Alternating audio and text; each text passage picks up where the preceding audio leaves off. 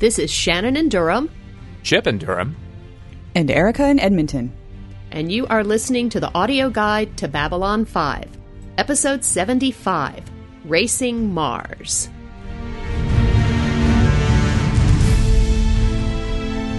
Wow, we're at another big number 75. Woo! Three quarters of the way to 100. Is that like diamond? Now that's Mars racing. Yes, we are um, back for yet another episode of uh, the audio guide to Babylon 5 as we watch uh, episode by episode, piece by piece, and pull it all apart and stick it all back together again. Uh, and we are up to the episode Racing Mars, where uh, we will talk about in a second what you need to know and what's in the episode. But uh, first impression I had watching this one again, I feel like we've made we finished the transition, if you will, from the the Shadow War to uh, like 100% really focused on Earth um, and Earth's issues. I'm not sure if you guys felt the same way. It just suddenly felt like a switch got flipped at some point, and we had moved on to the next phase of the story. You know, I didn't like notice that uh, overtly, but now that you say it, yeah, it does. It does feel like it. But I would say less of a, a, a switch being flipped and more of a uh, just a, an elegant transition that I didn't even notice happening, and suddenly here we are. Yeah, Okay. and th- there's that moment where poor Marcus discovers that he's a war hero and nobody knows about it. Yeah, And and that's actually kind of cool because it does sort of put a pin in the fact that uh, this story, at least for now, is over, and a new story is is thoroughly underway. Um, but yeah, the the Shadow War was so big, so grandiose, so awesome. It makes perfect sense in story reasons that uh, most people on Earth and Mars and who were nowhere near the conflict would have no idea that this stuff was going on. And that's actually kind of cool. It would have been the easiest thing and the laziest thing in the world to, say, you know, everybody in the universe knows about this thing. Mm-hmm. Never that easy. Yep. never that easy. Okay. Um, the other thing I had thought, and, and I, I think I will have thoughts once we get into that section of it, but I feel like JMS has a little room to breathe again um, within the episode and include a few extra bits and pieces. And some of them I am very grateful for, and a couple of them I'm not so sure about. But I Are look you forward saying to hearing that- about that? Are you saying that JMS is being goofy again? yes, yes, I am. I'm okay with that for the most part. For the most part, I am too, but once in a while, it just sometimes I start cringing. Are we going to create a taxonomy of goofy moments and which ones are acceptable and which ones are not? You I'm know, down with that. Somebody will read it. somebody, True. somebody will listen to it. okay, okay. Um, but anyway, let's uh, get through our intros so we can get into pulling everything apart. Uh, first off, what you need to know. Babylon 5 is trying to deal with its long term supply problems as a result of embargoes by an authoritarian governed Earth. Babylon 5 has sent Marcus and Stephen to Mars to make contact with the resistance there. Garibaldi chose to resign his command post immediately after the end of the Shadow War and has begun to be more critical of Sheridan. In this episode, Ivanova forces Sheridan to take a couple of days off while she comes up with a solution for getting supplies into the station. With free time on his hands, Sheridan, number one, gets into not one, but two all too public arguments with Garibaldi, and two, finds himself doing yet another dating slash mating ritual with Delenn. Woohoo.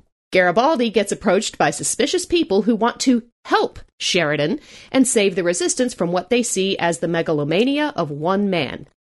Garibaldi winds up agreeing to assist them. And Marcus and Stephen make it to Mars, but find that the resistance has been compromised. One of their trusted men, Captain Jack, has had this squid like thing on his neck for a while. And that brings us to Racing Mars. Um, JMS writing the episode, of course, as he has been for a while, directed by Jesus Trevino, uh, who did several key episodes already, such as Divided Loy- Loyalties, Interludes and Examinations. Uh, also did Sic Transit Vir. So he he he knows Babylon Five a little bit. Um, so uh, we already talked about a few things. Any other first impressions before we start looking at different plot threads? I think it's a really well directed episode. Um, mm-hmm. I quite enjoyed it, uh, and a lot of a lot of the camera movement, uh, rack focus stuff, um, just character, very character focused uh, mm-hmm. episode and direction, um, and and I thought and I thought that was great. It gets it, it gets a lot of work done, even though this isn't the most eventful episode that we've had. Um, you know, it, it feels like a lot of setup for future plot elements and things like that. Mm-hmm. Um, and yet, uh, and yeah, I think Jesus Trevino's direction manages to hold my interest through quite a lot. And and unlike the direction that other people have had to do in the history of Babylon 5, Jesus Trevino gets to direct Babylon 5 on sets that are not on Babylon 5. That was one thing that Stephen was very mm. excited about True. was was that we had all of this stuff happening on Mars, which was mm-hmm. I mean exciting to him I think from a plot standpoint too, but I think even more exciting from a this is different from usual, this is different direction, uh, this is this is new and exciting standpoint. Yeah, I can absolutely see that, um, and it, and it's a good time. Yeah, we now that we've gotten through the Shadow War and gotten through those things, um, it makes sense to uh, physically move back towards Earth as they start um, working on uh, taking down the Clark regime. Mm-hmm. So yeah, I can see that. Um, yeah, um, it's uh, it, and we've talked about this a little bit before, uh, but it's so it's so nice to sort of get back to it's not exactly Babylon 5's formula, but it's it's especially apparent in this episode that we're not in the uh, full tilt. Let's clear the decks of the plot stuff that we were at in the beginning of this episode. This in the beginning of this season, it feels much more like this is um, not rushed. Yeah, yeah, we're back to four different plot threads being uh, checked in on or established here. So, mm-hmm. yeah, this did feel uh, a lot more like what we think of as Babylon 5 episodes. Yeah. Um, uh, the biggest one, I think, of course, is uh, the Mars storyline. Uh, where we've got uh, Marcus and Stephen trying to make contact with the resistance. Um, I find I love Richard Biggs and Jason Carter together. I mean, yes, Jason Carter can act against a paper bag and make it look good, but he and Richard Biggs especially play off each other really, really well. I the dry love it. Mm-hmm. The dry delivery of, and that's when I shot him, Your Honor, from Richard Biggs. yes. I mean, that's that's the perfect marriage of the line and the actor right there. Mm-hmm. and speaking of marriage, uh, oh yes, that is that is one of my favorite things. Uh, in just in maybe all of Babylon Five is the idea that you have this. I mean, these two male characters who are being told that they have to pretend that they're married and there is no hint of homophobia in here right. whatsoever all you get is like you know talk about the, dry the delivery marriage jokes yeah you get mar- yeah. You, you, get eye rolls and and you know yeah. poor Stephen is just going oh I have to be married to this guy, this guy that I've just spent two weeks with, you know, boxes, more boxes, even more boxes. Like it's just, yeah. it's perfect. And neither one of them seem terribly upset by it, just sort of annoyed, except of course Marcus is just, he's going whole hog and it is so delightful. I love it. Yeah, it's, it's perfect because you know this if it happened that the two characters one of them was a, a, a female the jokes would be exactly the same mm-hmm the, the jokes would run exactly the same of you know of you know wedding and in-laws and you know all the things that they mention mm-hmm. absolutely nothing would have changed i just think this particular thing jms was absolutely brilliant mm-hmm. to toss this in as you know by the time we get to this century guys homophobia is going to be a thing of the past mm-hmm. well it's not going to matter anymore and here's the thing if this were made today there would be absolutely nothing brave about that at all. This right. is True. 20 years ago. Mm-hmm. True. Um, and this is not long after JMS had to play a little more cautious than perhaps we would have liked about the relationship between Ivanova and Talia. Mm-hmm. Um, right. uh, but at this point, he just handles it. He, he just takes care of it just straight on. There's not a. Mm-hmm there's mm-hmm. not a whole lot of winking and nodding going on. The humor from the situation is because it's Stephen and Marcus, not because it's two guys. Yep. Mm-hmm. And the idea Exactly. that they could be married is not commented upon. It's just, you know, At all. we were able to get two two identicards for a married couple and it's two guys. So here you go, enjoy. Exactly. Yeah, I absolutely loved that bit. Um, I also And thought Jason Carter's expression when uh, when Captain Jack brings out and says "married couple," and his expression is just devilish. Uh huh. I'm gonna have fun with this. uh, yeah.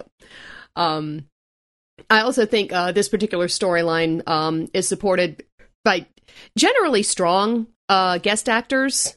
Um, I, I I could not pin it down. Uh, the guy playing the second in command, um, Clayton Landey.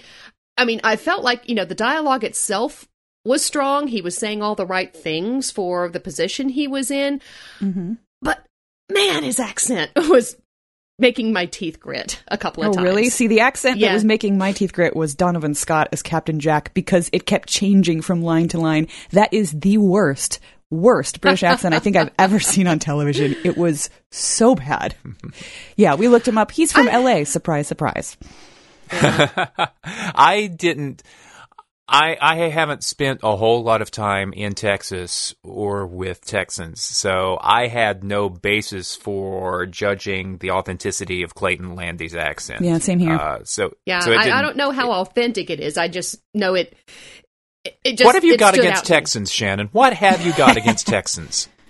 Anyway, um, um, no, just you know, for whatever reason, I just I found myself having to concentrate more on his words to make sure I was understanding him. I just that that annoyed me slightly. Um, but yeah, uh, Captain Jack, yeah, I, I kind of felt like his accent was shifting. I, I and I'd have to watch again and pay closer attention to be sure, but I kind of got the feeling that he was going broader in his accent with a purpose, being, you know, more, oh, harmless little old me when when he was going too strong with it and when things had, you know, calmed down and they'd made contact and um, he was instead trying to throw out the hints that uh, that there was a problem. That it seemed to go quieter. Like I said, that I don't know that I'm right. I I need to watch again, but it, it didn't bother me as much. He's it, it was a it was a kind of a complex uh, acting job uh, to for not only to put on a fake accent but to have to communicate at different levels. You know that he's that there's something he wants to say and can't. Mhm. Um, and enjoy like the scene in the tube when um he and Marcus and Stephen are approaching the city. And he starts to say something and then he stops and he can't and there's a musical sting to try to put a point on it. But then um they uh start uh they start joking about the uh the fake marriage thing again and he's uh laughing and slapping um Steven's shoulder at the same time.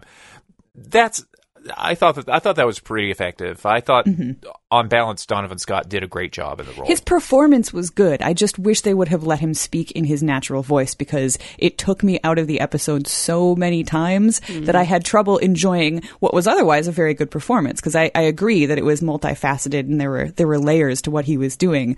But I feel like even maybe if he hadn't been focusing on trying to keep that accent going, we would have seen even more depth from the performance. Because mm-hmm. yeah, that was that was just a giant like red X across the screen every time he opened his mouth, which is too bad because I liked his dialogue. I, as a mm-hmm. character, I really, I warmed to this guy. He was, he was fun. And, and actually his, the, the temptation of the the insta heat packs and you know the, the food and stuff was that was just another little delightful thing that you could see the interaction between Stephen and Marcus. Marcus is he's he's an old hand at this. Like no no no no no we don't we don't have uh, we don't have contact with with this guy, but it smells so good. And and honestly, And that then was Lita had a little Vorlon, and it's all good. and to me that that kind of screamed uh, that this is yet another reference to Lord of the Rings. As somebody who's read Lord of the Rings a gazillion times, um, in Lord of the Rings, the poor characters are eating cram, C R A M, which is just like, you know, oats and, and berries and stuff stuck together in a little cake, and it doesn't taste very good. So that's like their meal bars. And then the Instaheats are like the lembas bread that they get uh, in Lothlorien, which is delicious stuff. So I was I was feeling the Lord of the Rings vibe again in that scene too. Huh. Okay. And I also like the fact that, um, you know, he- yet again, you know, JMS takes a position of authority and puts a woman in charge. And not just a woman, but a rather stunning woman. Um, so um, that was I remember the first time around watching this, and my and my eyebrows going up, like going, "Oh yes, he went there." Um, to uh, introduce the fact that the Mars Resistance is being led by this um, stunning model of a woman.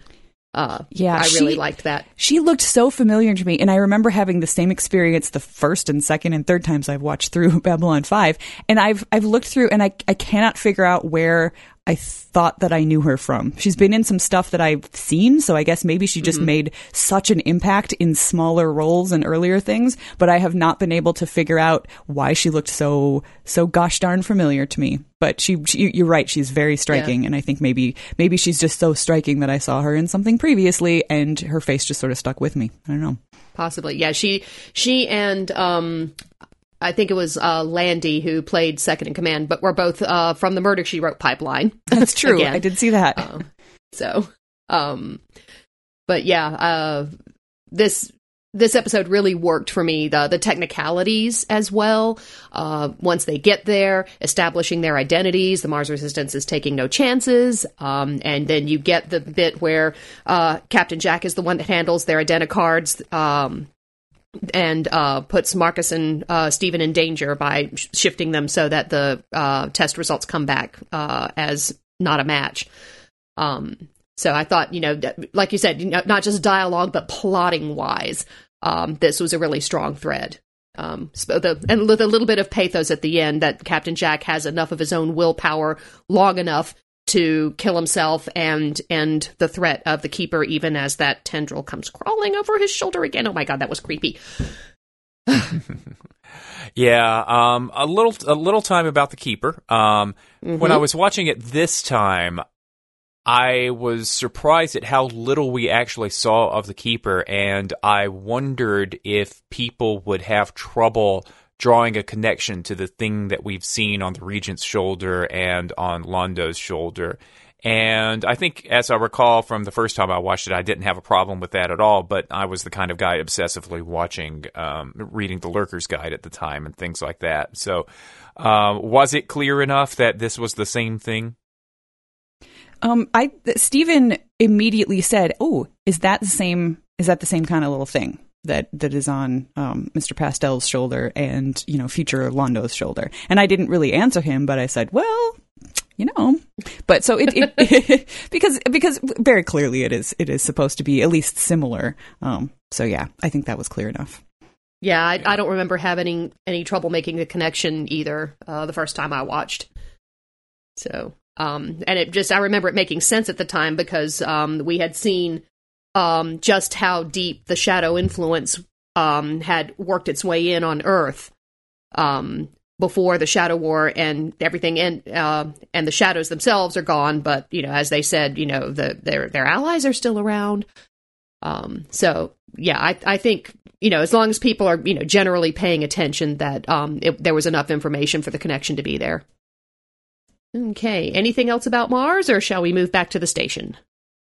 I think that's I think that's about it for for Mars anyway. Again, just Right. just mentioning Steven's excitement at uh, Uh-huh. not just the not just the sets, but he he really um, was very intrigued that they're starting to set up stuff on Mars that we've actually got like an important piece of the plot that's that's someplace other than Babylon Five because even the few Yep. times that that's happened before, um, it has you know.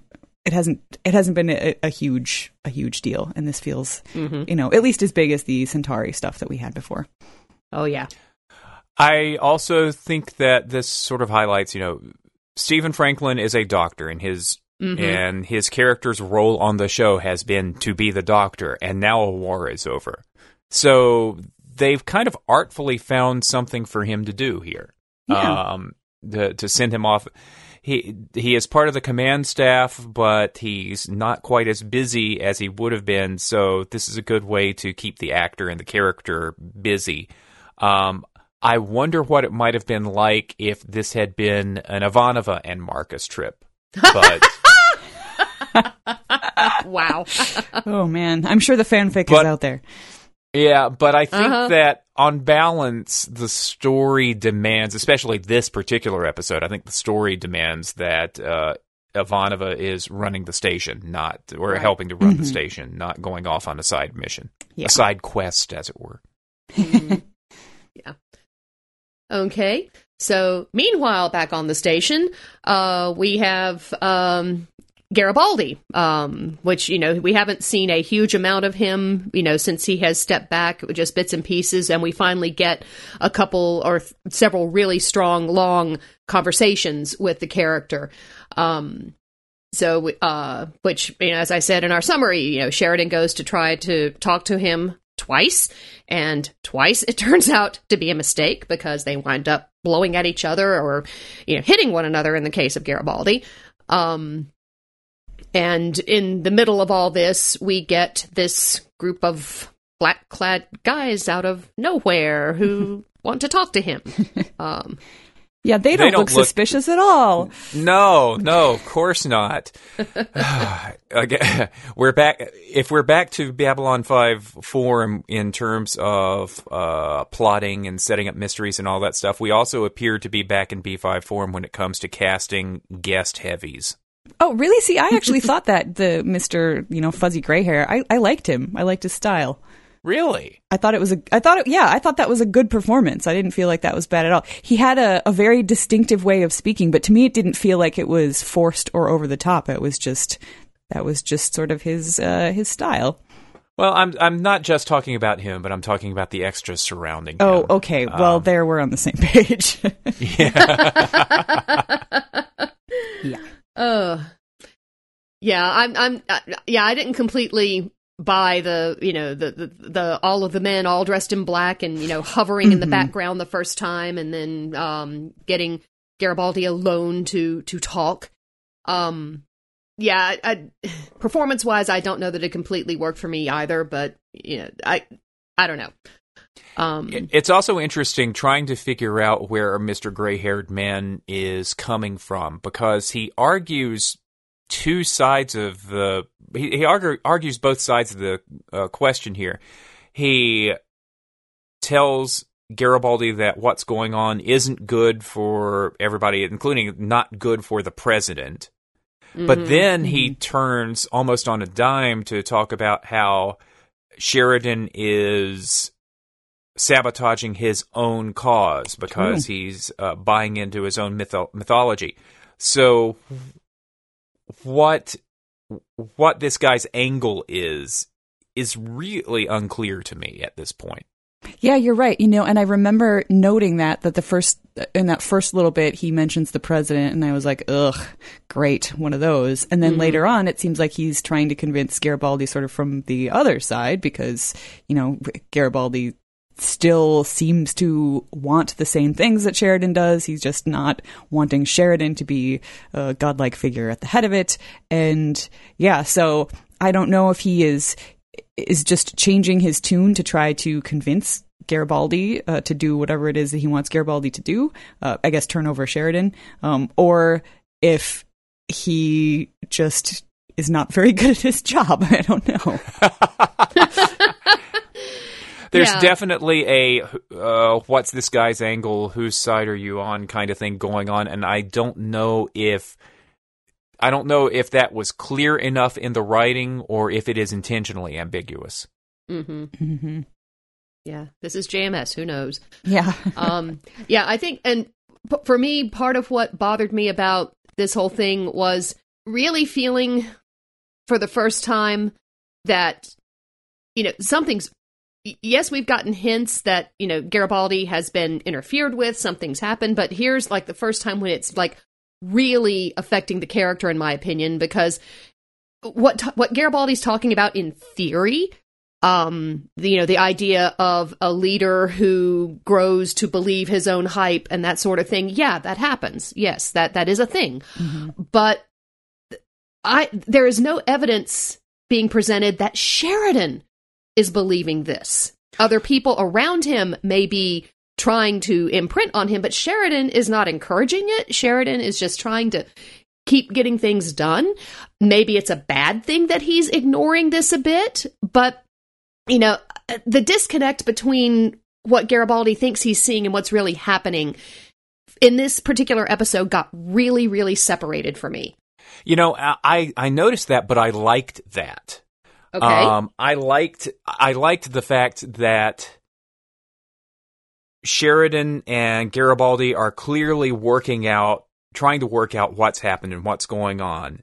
And one of these two is seeing it more clearly than the other. And that happens sometimes. You know, there, mm-hmm. I don't think that there's a. I, I don't think there's a need to create sort of a false equivalency of uh, who's in the right and who's wrong. Um, in this episode, Sheridan is clearly not believing his own hype, but he is, you know, seeing his responsibilities very clearly, and he is very, very pissed with Garibaldi for getting in the way of what he's trying to accomplish. Uh, we know from his converse, from Sheridan's conversations with Delenn, and from what we watch and the way Sheridan reacts to uh, the Brakiri woman, um, when she comes at him the second time he confronts Garibaldi, uh, we know that Garibaldi is wrong. But we mm-hmm. also see that Garibaldi fully believes what Garibaldi is saying. Mm-hmm. Yeah, Stephen. Stephen, after the episode was done, and I was sort of quizzing him on how he felt. He said that he he feels like this turn against Sheridan feels abrupt, but he can't tell if that is the sort of mind brainwash thing that's going on with him from being kidnapped and everything, or if it's just that he has changed his mind like this. So whatever it is, it has it has stood out as something that has happened starkly and quickly. Mm-hmm. And the the only thing that like really got to me was the only thing that I felt was wrong about Sheridan's decision uh, when he started talking to them was, you know, was escalating in public.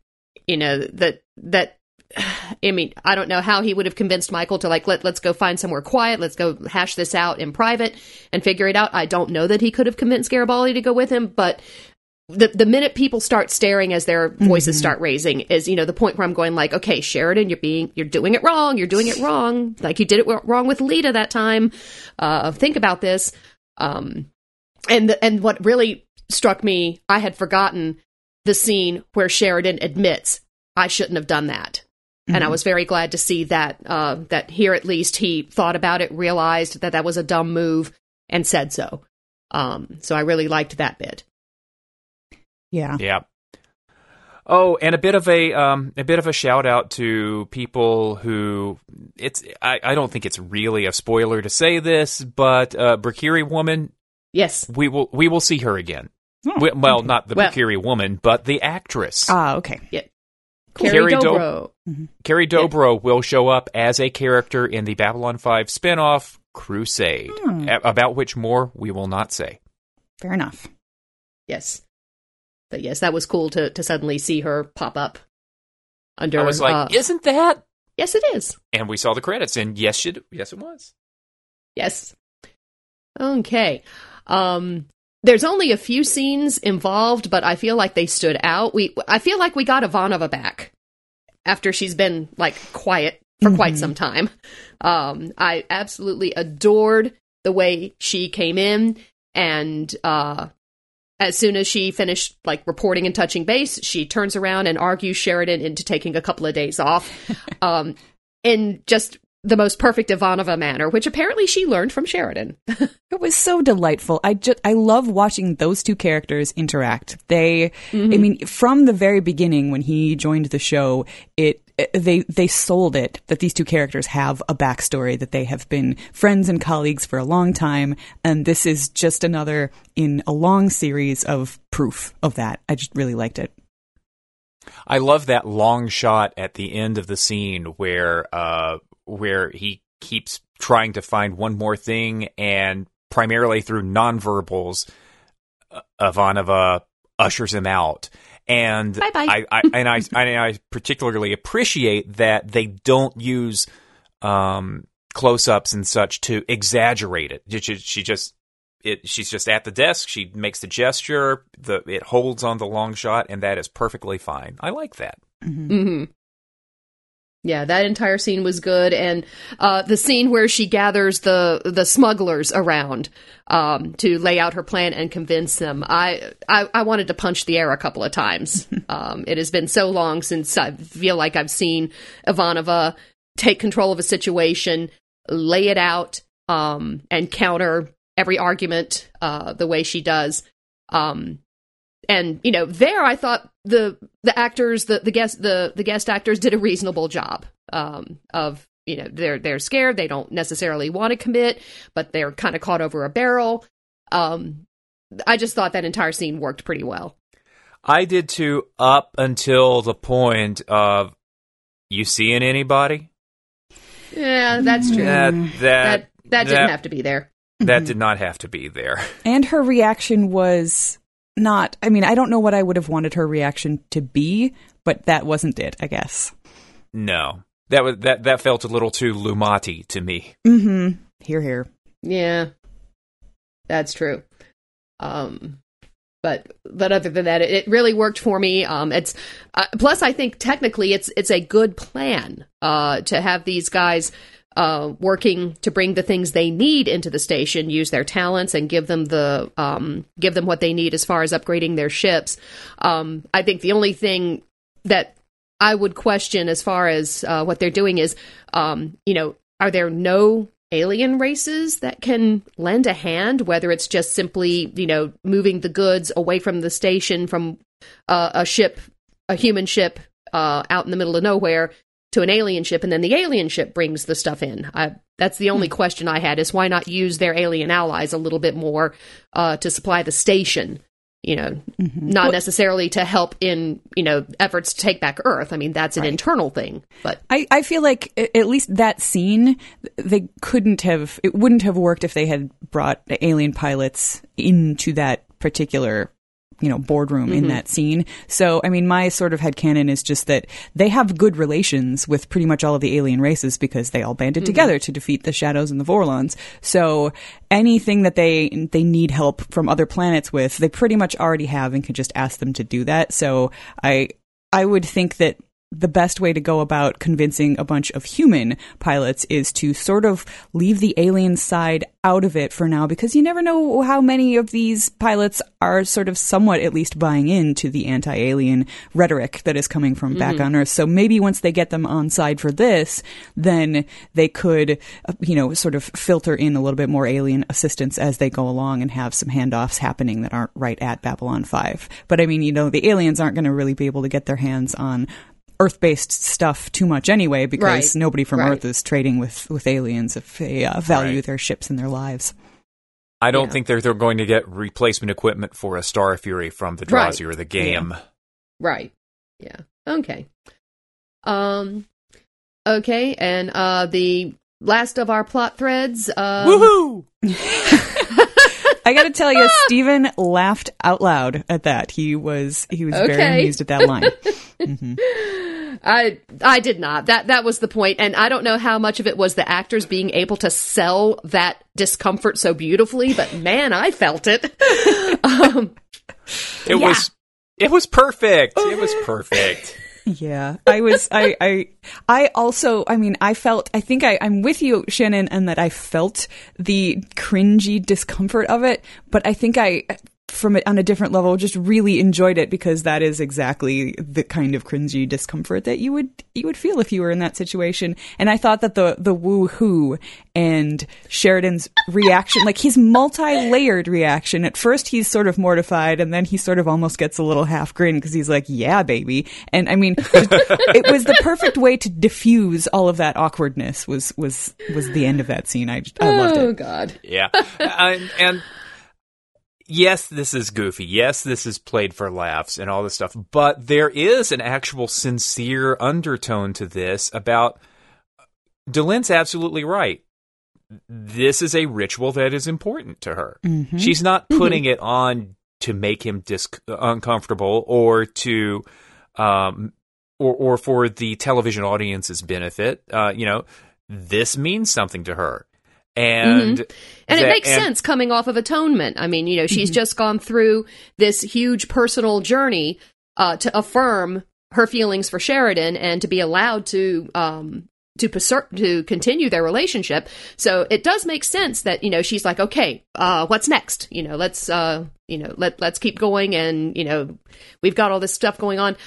Uh, I guess part of it for me is the notion that there are so many of these rituals and you know his, his Sheridan's deer in headlights look as as she starts counting on her fingers to 47 no 50 and he's just like oh dear god what have i gotten myself into um and also I understand what JMS was going for in how Delenn describes the ritual. They talk about pleasure centers and finding those pleasure centers, but and and that kind of dialogue referring to sex like that can be funny. It was not it wasn't as funny for me in this particular situation as it was just mildly excruciating. I felt just slightly like this was my grandparents trying to talk about sex. And I oh, don't know why. I don't know why. That's funny. I don't know if it's because Delenn is always such, you know, most of the time, you know, in control and uh and a and a calm character and and serene. You know, um, if I'm looking at her through Lennier's eyes or something, that you know, I, I don't know. She don't was know. perfectly she was perfectly in control. She Mm-hmm. was perfectly serene. She wasn't doing euphemisms. She was being kind of matter of fact, I thought about it. And I don't know if it was totally matter of fact because she had that glimmer in her eye that showed Yes. that she knew exactly Yes. how that statement, even though it was a matter of fact statement, she knew how that statement was going to play and how it was going to be received by him on the she other was end. she was perfor- she was doing a sales job there. Yes, she was. Mm-hmm. I will grant you that. Yep. and the the whole fact of you know a bunch of people just being in the other room to sort of witness it it it seems on the surface you know at first that a gut reaction from anybody in you know North America at this time is going to be oh my god ew ew. However if you look back in history there were plenty of times when, you know, especially if it was the the ruler of a country or you know somebody of importance, where the marriage and the uh, you know the the child that's going to come of the marriage is a really important thing. That would actually happen. Like that was a thing where it would either be somebody in the next room or possibly somebody literally in the same room witnessing the act. So it's not like this is without precedent on Earth either. It's just that that's not a thing that happens anymore. At least Right. not so much as far as I know. And there's also a really good point there that uh, Delenn says that one of the reasons that they are there is to ensure that things don't go too far. And that's actually remarkably, remarkably thoughtful and cautious. hmm You know, uh, um, if if things go, you know, leaving it to the imagination about what too far Right. says, you know, that that could be uh ha ha ha they got too uh they got too excited in what they're doing for before they're actually married or something much darker. And Mhm. that actually makes a lot of sense. Yeah. Yeah. Still, still, I admit, I, I I cringed a whole lot on that on that particular one, but but yeah, uh, there there is stuff to be pulled apart for it. Um, let's see. Uh, is there anything else from Steven that uh, you haven't already brought up? Um, not really. I mean, he when uh, the the the men in black approached Garibaldi toward the end of the episode, he was just like, "I don't trust these guys. I don't know who they are." And I was like, "Well, no You're surprise not there." supposed to. Yep. Yeah. yep. Good. Good call. Good call. And then afterwards, I asked him, you know, how did how did you like that one? He he very cheerily just said, ah, "It was all right." I like he liked the Mars thing. He liked so it was this one didn't knock him over with anything, but he he seemed to enjoy it. I mean, the word that he used was all right, but the tone in which he said it made it seem like Was it was much more enjoyable than that would lead you to believe. Okay. pleasant. It, it's pleasant. It moves things along, Yeah. uh, but it is not a uh, massively important episode, hmm or yeah, at least his, it doesn't reveal itself as such. Yeah, and his reaction as we were watching it was, I mean, he was he was into it. He was paying attention. He was laughing at the right places. So, so yeah, I think he enjoyed the experience of watching it. Okay. All right. Uh, then Uh, we will move on to spoiler space in a minute, but first, for those of you who are watching the first time around uh, and have to leave us in a few minutes, uh, the next episode is Lines of Communication. And uh, we are, of course, are always available on uh, Twitter and Tumblr uh, at B5 Audio Guide, and you can come at our to our website b5audioguide.com and join the chat threads. And wow, we've had some great discussion on of atonement. So you know, those of you if you haven't looked in for a while, go take a look and join in because uh, there's lots of uh, lots of great talk happening over there. And we've uh, had a couple of people uh, showing up recently who have just started on uh, B5 Audio Guide and are starting from the beginning and working their way up and leaving comments. So, mm-hmm. um, uh, listeners, feel free to uh, pop back in and respond to those. Absolutely. Okay, and with that, uh, let's take a jump gate. Spoilers!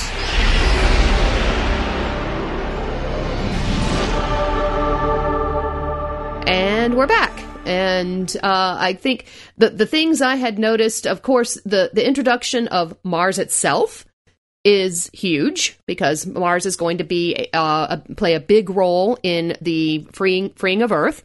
Um, and the other thing that leaped out at me uh, is that this is the beginning of the William Edgars storyline mm-hmm. uh, mm-hmm. for Garibaldi that is going to help lead us to the telepath war in season five. Um, so, uh, what sorts of things did we notice? My kicking off here. My biggest thing that I noticed was Oh, actually, not the William Edgars thing, but the Mars side. Just Marjorie Monaghan talking about number one again. I didn't oh, want to. I didn't want to crow too much in uh, pre-spoiler space because you know you never know how much a, a side character is going to appear again. But we we're going to see her mm-hmm. again and again, and I love her yep.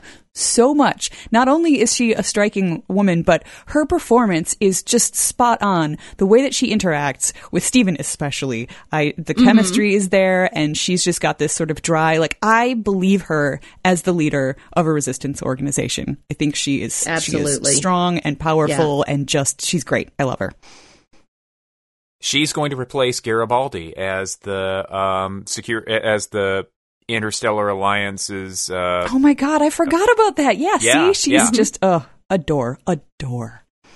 Yep. yeah. Super, super, super, super prescient casting. Yep. By by the casting agent there. Yes. Um, yeah. She she even gets second building in this episode to uh, number two, which is a little odd uh, given where we uh, where we think that where we know that this is going to go. But uh, was it order of appearance? I mean, he, yeah, I he showed so. it first. Yeah, I think so. Yeah, but uh, she she takes the ball and runs with it. That's for sure. Yep, absolutely. Um, and yeah, the fact that you know she and Steven immediately hit it off. She, you know, she immediately um, starts relying on his expertise as he pulls apart the keeper corpse.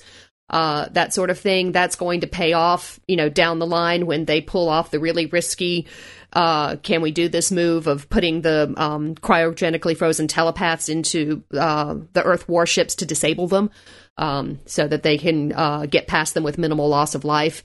Uh, you know, it, the, the trust between the two of them starts immediately and makes it easier for them to pull off such big demands down the road. Mm-hmm. Yeah. Uh, I also like that uh, Marcus sort of helps nudge them together a little bit uh-huh. because uh, because at the end of this episode, she's uh, she's uh, uh, sort of inviting them both, or just non-specifically inviting to dinner or whatever, and Marcus says, You go along. That makes it a little less jarring in future episodes when she basically treats Marcus like dirt uh, and shows clear favoritism to uh, Steven. As she's saying it, though, she is looking right at Steven. She does not look oh, yeah. at her, her eyes, don't even flick over to Marcus for a split second. So I feel like that was just sort of Marcus. Yeah, Marcus just picked up, on, on that and mm-hmm. it's like, like, I can smooth relations here. I can do this. Yeah. yep. He's a he's a yep. ranger. He's a facilitator. He knows how to get things done. Hmm. Indeed. yeah. Um, let's see. Anything else Marsish? Um, the distrust between Mars Resistance and everybody else is pretty is good to establish. Mm-hmm. Um, mm-hmm. From here on, from here on out, even all the way up through Crusade. Um, yeah, absolutely no love lost between uh, Mars and Earth, and uh, they have no reason to believe that the Babylon 5 staff will be any kinder to Mars than Earth Alliance. So Mm-hmm. having that suspicion there is good to establish, and that will continue. Yeah. Uh, yeah, I can't immediately think of anything else off the top of my head from this episode Mhm. that, Um, that reflects that forward. I I do like seeing how big a deal the keepers are. This is the first time Yes. that we find out that the keepers once they're in, they're never out. Yeah, Uh, so Oh, not only yeah. do we get the tragedy of Captain I'd Jack, forgotten about that. but now we know Why Londo? basically why why Londo has to be strangled, why Londo has to die in the future. Um, Yeah. That there's no that there's not an easy way there's not an easy way out of this. Um, although I'm going to have to the uh, I, I I do not recall. I'm going to have to do a little bit of uh, digging, but at the end of season five, Londo presents an urn with a keeper in it Yes. for uh, Sheridan and Delenn's future son.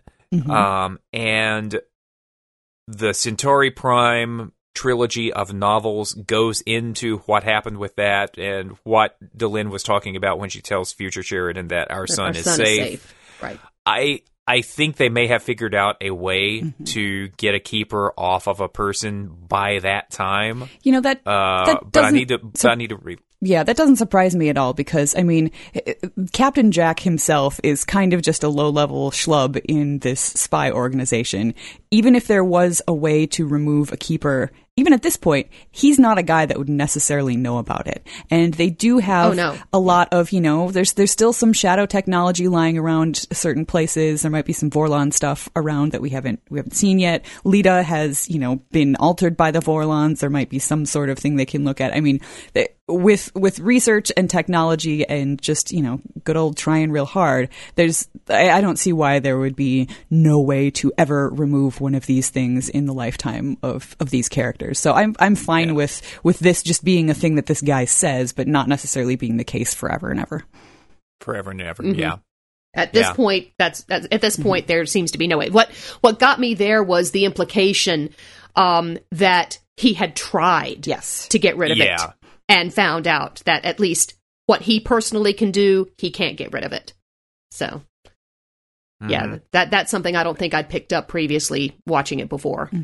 One wonders where he picked up the keeper. Oh yeah, One wonders how exactly, you know, I don't think that the, the unless he got himself good and stinking drunk, um, the I don't think that the keeper would have let him try to remove it.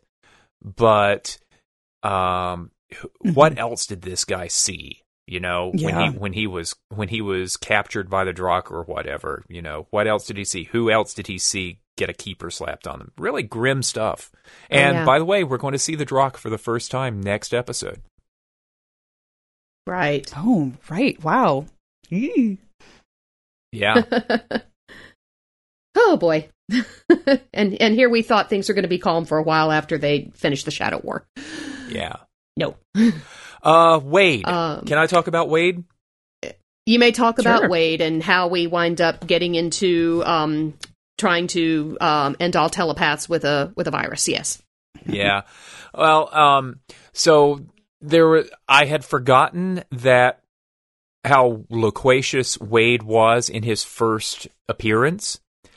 I tended to write the character off because the actor is just sort of rough around the edges, tough guy sort of stuff. But even in this episode, um, he's um, he, he he's got he's got a bit of a mouth on him, and at least the impression, at least enough education to make him think to himself that he's pretty smart. Uh, by the time we get to the end of the Edgar's arc, um, he is talking about evolution and natural selection like he's come out of the Trump White House or something.